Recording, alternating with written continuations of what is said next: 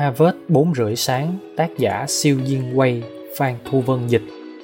Người xuất sắc nhất thường là người nỗ lực nhất. Châm ngôn truyền cảm hứng của Harvard. Chỉ khi chăm chỉ và nỗ lực sớm hơn người khác mới có thể nếm được mùi vị của thành công. Trong trường Harvard có lưu truyền cách nói thế này, một người có thể thành công hay không hoàn toàn phụ thuộc vào việc anh ta có đủ chăm chỉ trong thời gian rảnh rỗi hay không. Nếu bạn có thể dành ra 2 tiếng đồng hồ mỗi tối để đọc sách, học bài, tham gia những buổi thảo luận hoặc nói chuyện về những chuyên đề có ý nghĩa thì bạn sẽ thấy cuộc đời mình có sự thay đổi về chất. Nếu giữ được thói quen này trong vài năm, thành công sẽ trong tầm tay bạn. Quan điểm này cũng cho ta thấy một chân lý. Chỉ có chăm chỉ mới giúp chúng ta tạo nên kỳ tích, đồng thời gặt hái thành công. Einstein từng nói con người ta khác nhau ở thời gian rảnh rỗi. Chân lý này rất đơn giản, vì thời gian làm việc của mỗi người bình thường mỗi ngày chẳng khác nhau bao nhiêu công sức bỏ ra và những thứ thu về cũng không khác biệt mấy. Trong điều kiện như vậy, muốn thay đổi cuộc đời mình thì phải nỗ lực nhiều hơn nữa. Khi người khác dùng thời gian rảnh để vui chơi, nghỉ ngơi, bạn nhất định phải dùng khoảng thời gian này để học tập, bổ sung và không ngừng bồi đắp kiến thức cho mình đến khi có được thành công. Đối với các bạn trẻ, dù hiện tại chưa phải đảm đương công việc gì nặng nhọc, song lại thường quên rằng tích tiểu sẽ thành đại. Có người lúc nào cũng mơ tưởng đến thành công chỉ sau một đêm mà không hiểu rằng thực tế cần phải nỗ lực học tập. Rồi sẽ đến một ngày khi những người xung quanh đều gặt hái thành quả mới phát hiện ra mình tay trắng vì nuôi ảo tưởng. Xét về tư chất, con người chẳng ai kém ai, nhưng vì sao cuối cùng lại có người không thành công như mong muốn? Thực tế, có thể bạn cũng có cùng chí hướng và lý tưởng cao đẹp nhưng mơ ước quá nhiều mà thời gian thực hiện chẳng bao nhiêu xung quanh có biết bao bạn trẻ lâm vào tình huống như vậy tôi cũng thường nghe các sinh viên harvard kể rằng khi học ở harvard câu mà giảng viên hay nói nhất là nếu các bạn muốn sau khi tốt nghiệp dù lúc nào ở nơi đâu cũng đều có thể vẫy vùng như cá gặp nước lại được mọi người mến mộ thì khi học tại harvard đừng dùng thời gian rảnh rỗi để tắm nắng. Quả thật, những sinh viên lọt được vào cánh cửa hẹp của trường Harvard đều có tư chất hơn người, nhưng sinh viên nào của Harvard cũng học hết sức mình, vì họ hiểu người xuất sắc nhất thường là người nỗ lực nhất. Giáo sư Harvard đã kể cho sinh viên nghe một câu chuyện thế này – Năm 1903 có một học giả tên Kerr vô cùng nổi danh trong hội toán học New York vì ông đã giải được một trong những nan đề khó nhất của toán học. Khi mọi người đều không ngừng tấm tắc khen ngợi thành tích này, có người đã nói với Kerr, Thưa ông, ông là người có trí tuệ nhất mà tôi từng gặp trong đời.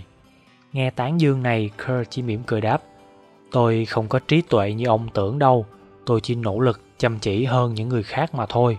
Câu trả lời của cơ khiến người này cảm thấy nghi hoặc Cơ đã hỏi lại người đó, ông có biết tôi mất bao nhiêu thời gian để giải được nan đề này không? Người kia đáp, một tuần lễ. Cơ mỉm cười lắc đầu. Người kia lại bảo, một tháng phải không? Cơ vẫn lắc đầu.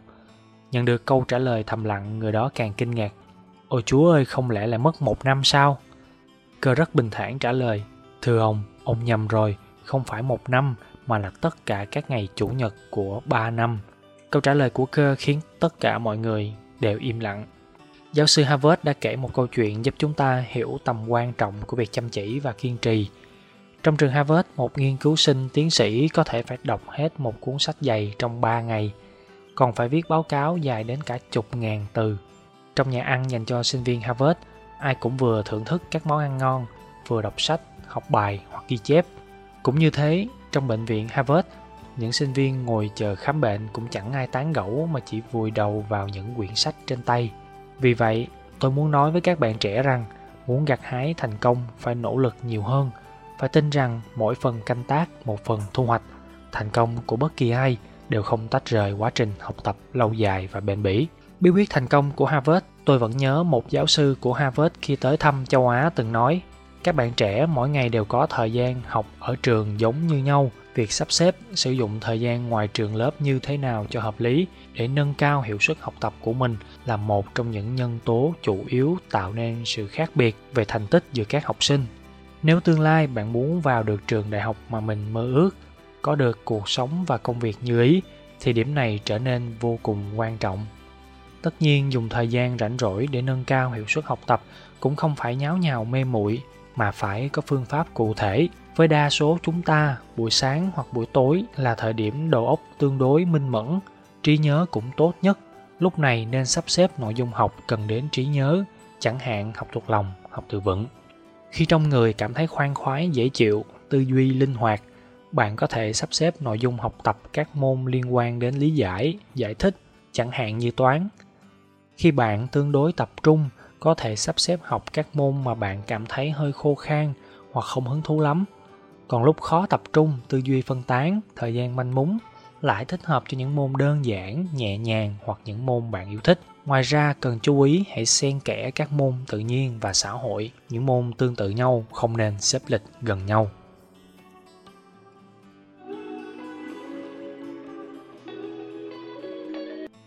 Nếu không chăm chỉ, thiên tài cũng trắng tay. Châm ngôn truyền cảm hứng của harvard. Nếu không nỗ lực chăm chỉ, học tập, dù là thiên tài cũng chẳng làm nên cơ nghiệp.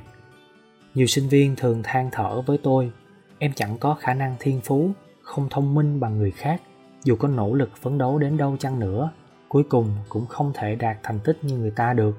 Điều này khiến em cảm thấy rất mệt mỏi, bế tắc, dường như ông trời không công bằng với em những sinh viên này thường làm tôi suy nghĩ tới một vấn đề, rốt cuộc là do ông trời không công bằng hay do chúng ta nỗ lực phấn đấu chưa đủ.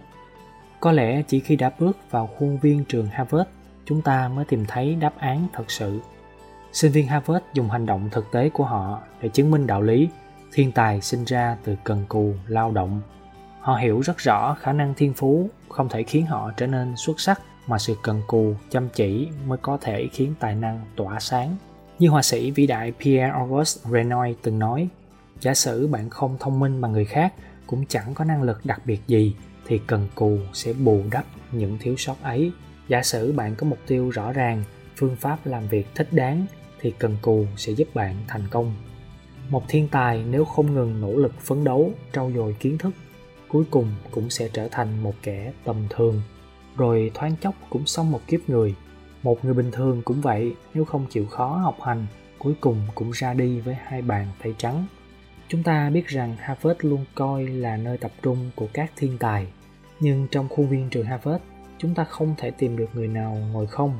Mỗi sinh viên harvard đều vô cùng nỗ lực, dù là người thông minh thiên phú hay có tư chất bình thường. Là thành viên nội các gốc hoa đầu tiên trong lịch sử nước mỹ Triệu Tiểu Lan, người từng tốt nghiệp Harvard, có cảm xúc vô cùng sâu sắc về quãng thời gian học tập tại trường. Về thành tích học tập, Triệu Tiểu Lan xứng đáng được gọi là thiên tài, nhưng bà chưa từng vì khả năng thiên phú mà kém chăm chỉ và nỗ lực. Khi Triệu Tiểu Lan mới tới Mỹ, một chữ tiếng Anh bẻ đôi cũng không biết, vậy mà cha mẹ bà quyết định gửi con vào trường, trở thành học sinh lớp 3 cấp tiểu học. Cùng lúc đó, cha mẹ mới bắt đầu dạy cho bà những từ tiếng Anh đơn giản nhất – thời gian rảnh rỗi đều dùng vào việc dạy bà học tiếng Anh. Trường kinh doanh Harvard nổi tiếng thế giới là có một chương trình học cực kỳ khó, đó chính là học vị MBA của trường. Chỉ những sinh viên tốt nghiệp xuất sắc của các trường danh tiếng mới lọt nổi vào chương trình này. Hơn nữa, sau khi học MBA, cạnh tranh vô cùng khốc liệt. Nếu không nỗ lực hết mình thì rất dễ bị đào thải. Sau khi tốt nghiệp đại học, Triệu Tiểu Lan được những trường nổi tiếng như Đại học Chicago, Đại học Stanford chào đón, nhưng bà vẫn hy vọng vào được trường đại học trong mơ, Đại học Harvard. Dù mỗi năm tỷ lệ sinh viên nữ được nhận vào trường chỉ có 5%. Ngày 15 tháng 4 năm 1977, Triệu Tiểu Lan trở thành người may mắn vượt qua hàng ngàn vạn đối thủ cạnh tranh để được nhận vào học MBA của trường kinh doanh Harvard. Suốt 2 năm học MBA tại đây, Triệu Tiểu Lan đã thực sự trải nghiệm không khí học tập như giữa chiến trường – Mỗi ngày giáo viên không giảng bài, thậm chí không đem theo sách để dạy, mà chỉ đưa ra 3 đề tài cho sinh viên giải quyết. Ký ức của Triệu Tiểu Lan về những ngày học tại Harvard vô cùng rõ nét. Mỗi ngày bắt đầu từ 8 giờ sáng, lên lớp đến 2 giờ chiều, sau đó không có thời gian nghỉ ngơi vì phải hoàn thành 3 đề tài, cần phải đi thư viện tìm tài liệu, mất ít nhất 3 tiếng đồng hồ cho mỗi đề tài. Cứ như vậy, ngày nào cũng bận rộn đến 1-2 giờ sáng mới đi ngủ.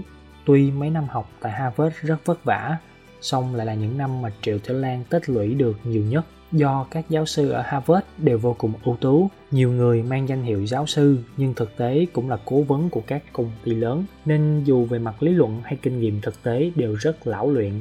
Được dẫn dắt từ những người như thế cộng thêm sự nỗ lực của bản thân, Triệu Tiểu Lan dần trưởng thành.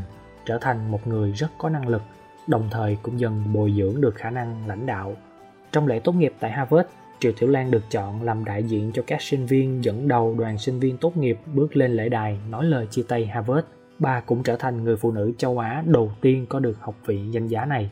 Không nghi ngờ gì nữa, Triệu Tiểu Lan thực sự là một thiên tài, nhưng trong quá trình theo học tại Harvard, sự phấn đấu, nỗ lực mà bà bỏ ra còn nhiều hơn thế. Cũng chính nhờ phẩm chất này đã giúp một cô bé không biết chữ tiếng Anh nào tốt nghiệp thạc sĩ Harvard. Hơn thế nữa, về sau còn trở thành Bộ trưởng Bộ Lao động và thành viên nội các gốc hoa đầu tiên trong lịch sử nước Mỹ.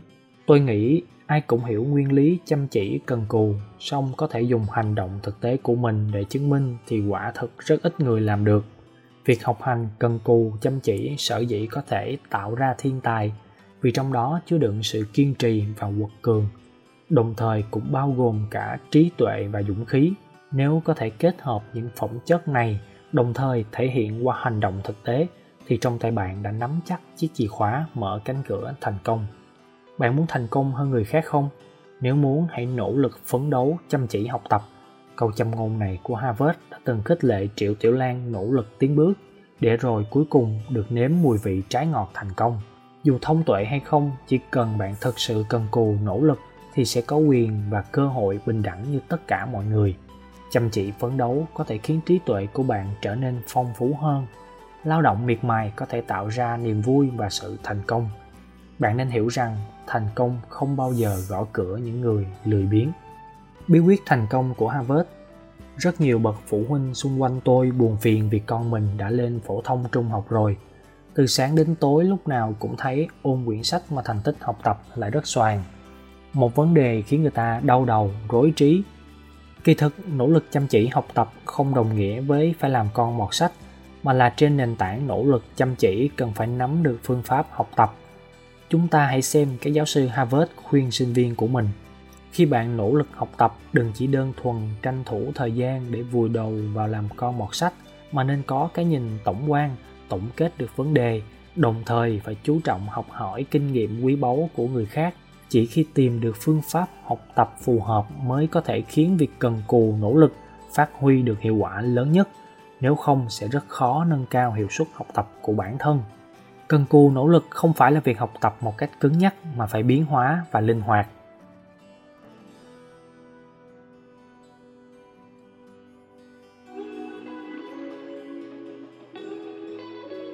Việc nhỏ cũng phải đầu tư thời gian và công sức châm ngôn truyền cảm hứng của harvard, những người làm nên nghiệp lớn không bao giờ từ chối bắt đầu từ việc nhỏ. Khi còn nhỏ, cha mẹ thường dạy dỗ chúng ta, muốn trở thành người thành công, phải làm được việc lớn. Tôi chưa bao giờ hiểu thế nào là việc lớn trong mắt người lớn. Có lẽ đó là việc đạt được thành tích đặc biệt xuất sắc trong học tập. Lần nào cũng được giáo viên khen ngợi, đồng thời trong phòng riêng treo đầy các loại giấy khen phủ kín các bức tường học tập chăm chỉ tất nhiên là một việc lớn. Nhưng nếu chúng ta chỉ luôn nhìn vào việc lớn mà không coi trọng những tình tiết nhỏ trong học tập, cũng như trong cuộc sống, thì sẽ rất khó khiến cho sự chăm chỉ cần cù của bản thân đạt đến hiệu quả lý tưởng.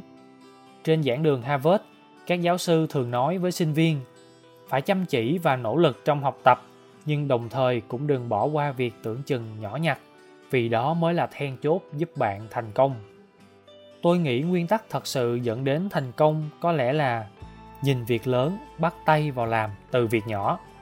Dù trong học tập hay trong cuộc sống, chúng ta nên nhìn nhận vấn đề một cách hoàn chỉnh và toàn diện.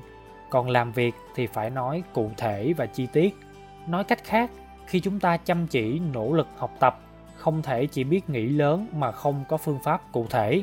Dù là việc nhỏ, chúng ta cũng phải đầu tư thời gian và công sức vì trong học tập cũng như trong cuộc sống, một người hoàn toàn không đáng để tâm, một ý tưởng đột nhiên xuất hiện, một lời dạy dỗ trách móc xuất phát từ đáy lòng, đều có thể làm thay đổi cuộc đời chúng ta. Tôi từng đọc được một câu chuyện về tuyển dụng đăng trên báo như sau. Một công ty lớn tầm cỡ thế giới muốn tuyển dụng nhân tài công nghệ. Có 10 ứng cử viên, những người này đều tốt nghiệp các trường hàng đầu thế giới, trong đó có một người đến từ harvard vị trí tuyển dụng sẽ giúp ứng viên trực tiếp được liệt vào đội ngũ lãnh đạo cấp trung của công ty đãi ngộ mọi mặt đều rất hấp dẫn vì thế ứng viên nào cũng đầy quyết tâm giành lấy Sau 3 ngày làm việc sẽ công bố danh tính ứng viên được chọn. Ứng viên tốt nghiệp Harvard không căng thẳng lắm vì trong lòng anh hiểu rõ đối thủ cạnh tranh của mình đều là những nhân tài nổi bật. Cho nên anh chỉ chăm chỉ nỗ lực làm việc để không bị đào thải. Trong mấy ngày đó, mỗi người đều làm việc cực lực, chẳng quan tâm đến bất kỳ việc gì. Đến lúc tan sở, ai nấy đều đứng bật dậy, lập tức vươn vai tỏ ý đã được giải phóng. Riêng ứng viên tốt nghiệp Harvard không giống mọi người. Anh ta phát hiện ra sau khi đồng nghiệp đi về thường quên tắt đèn và máy tính trong phòng làm việc. Thế là anh đành làm giúp. Mỗi ngày trước khi tan sở đều kiểm tra một lượt để chắc chắn máy lạnh, đèn và máy tính đều đã tắt rồi mới yên tâm ra về. Ba ngày trôi qua rất nhanh. Khi giám đốc nhân sự công bố thông tin ứng viên tốt nghiệp Harvard được nhận, tất cả mọi người đều cảm thấy nghi hoặc. Thực lực của 10 ứng viên đều rất mạnh tại sao cuối cùng lại là ứng viên tốt nghiệp Harvard trúng tuyển. Giám đốc nhân sự mỉm cười nói với mọi người, công ty chúng tôi chọn anh ấy vì anh ấy có thể làm tốt những việc nhỏ mà mọi người thường bỏ qua. Những việc nhỏ nhặt này có lẽ mọi người đều thấy, chỉ là bỏ qua theo quán tính hoặc cho rằng không quan trọng. Thế nhưng chúng tôi muốn nói với mọi người rằng chỉ có nhân viên cẩn thận, trách nhiệm trong việc nhỏ mới là nhân viên tốt thật sự. Trong những việc nhỏ chẳng đáng gì ấy có thể thấy được điểm sáng quý báu của một con người. Ứng viên tốt nghiệp harvard may mắn song sự may mắn của anh đến từ sự chăm chỉ và nỗ lực của bản thân. Đồng thời cũng đến từ sự quan tâm chú ý vào từng việc nhỏ. Trong các công ty lớn hiện nay rất nhiều nhân viên cảm thấy giá trị bản thân phải đến từ thành tích và năng lực hơn người, như thế mới được cấp trên coi trọng. Họ không quan tâm tới những việc vặt vảnh bé nhỏ. Trên thực tế, phẩm chất và năng lực của một người được thể hiện trong từng việc nhỏ mới là yếu tố quyết định thành công. Những người làm nên nghiệp lớn không bao giờ từ chối bắt đầu từ những việc nhỏ. Hơn nữa, trong học tập và trong cuộc sống, thật sự không có quá nhiều việc lớn phần lớn các việc đều do tập hợp các việc nhỏ tạo thành. Do vậy chúng ta càng nên quan tâm tới những việc tưởng chẳng đáng bận tâm. Đừng để những việc nhỏ này giống như những viên đá cuội càng lúc càng chất cao như núi, cản trở con đường thành công của mỗi chúng ta. Bí quyết thành công của Harvard. Tôi từng gặp rất nhiều người trẻ cần cù, nỗ lực, song họ đều mắc một chứng bệnh giống nhau, đó là coi thường tiểu tiết, không quan tâm đến bài tập trên lớp, quy tắc hành văn, độ chính xác của các phép tính. Điều này khiến sự chăm chỉ phấn đấu không giúp họ nâng cao thành tích học tập mà còn rất khó tạo nên sự đột phá cuối cùng trở thành những người bế tắc. Việc nhỏ không đáng nói đến là gì? Việc nhỏ chính là nền tảng cấu thành việc lớn là biểu hiện tinh tế về năng lực của một người. Như vậy chúng ta thấy rằng sinh viên harvard chăm chỉ nỗ lực đồng thời cũng biết dành thời gian và công sức cho những tiểu tiết để có thể đạt đến hiệu quả tối ưu trong học tập và công việc.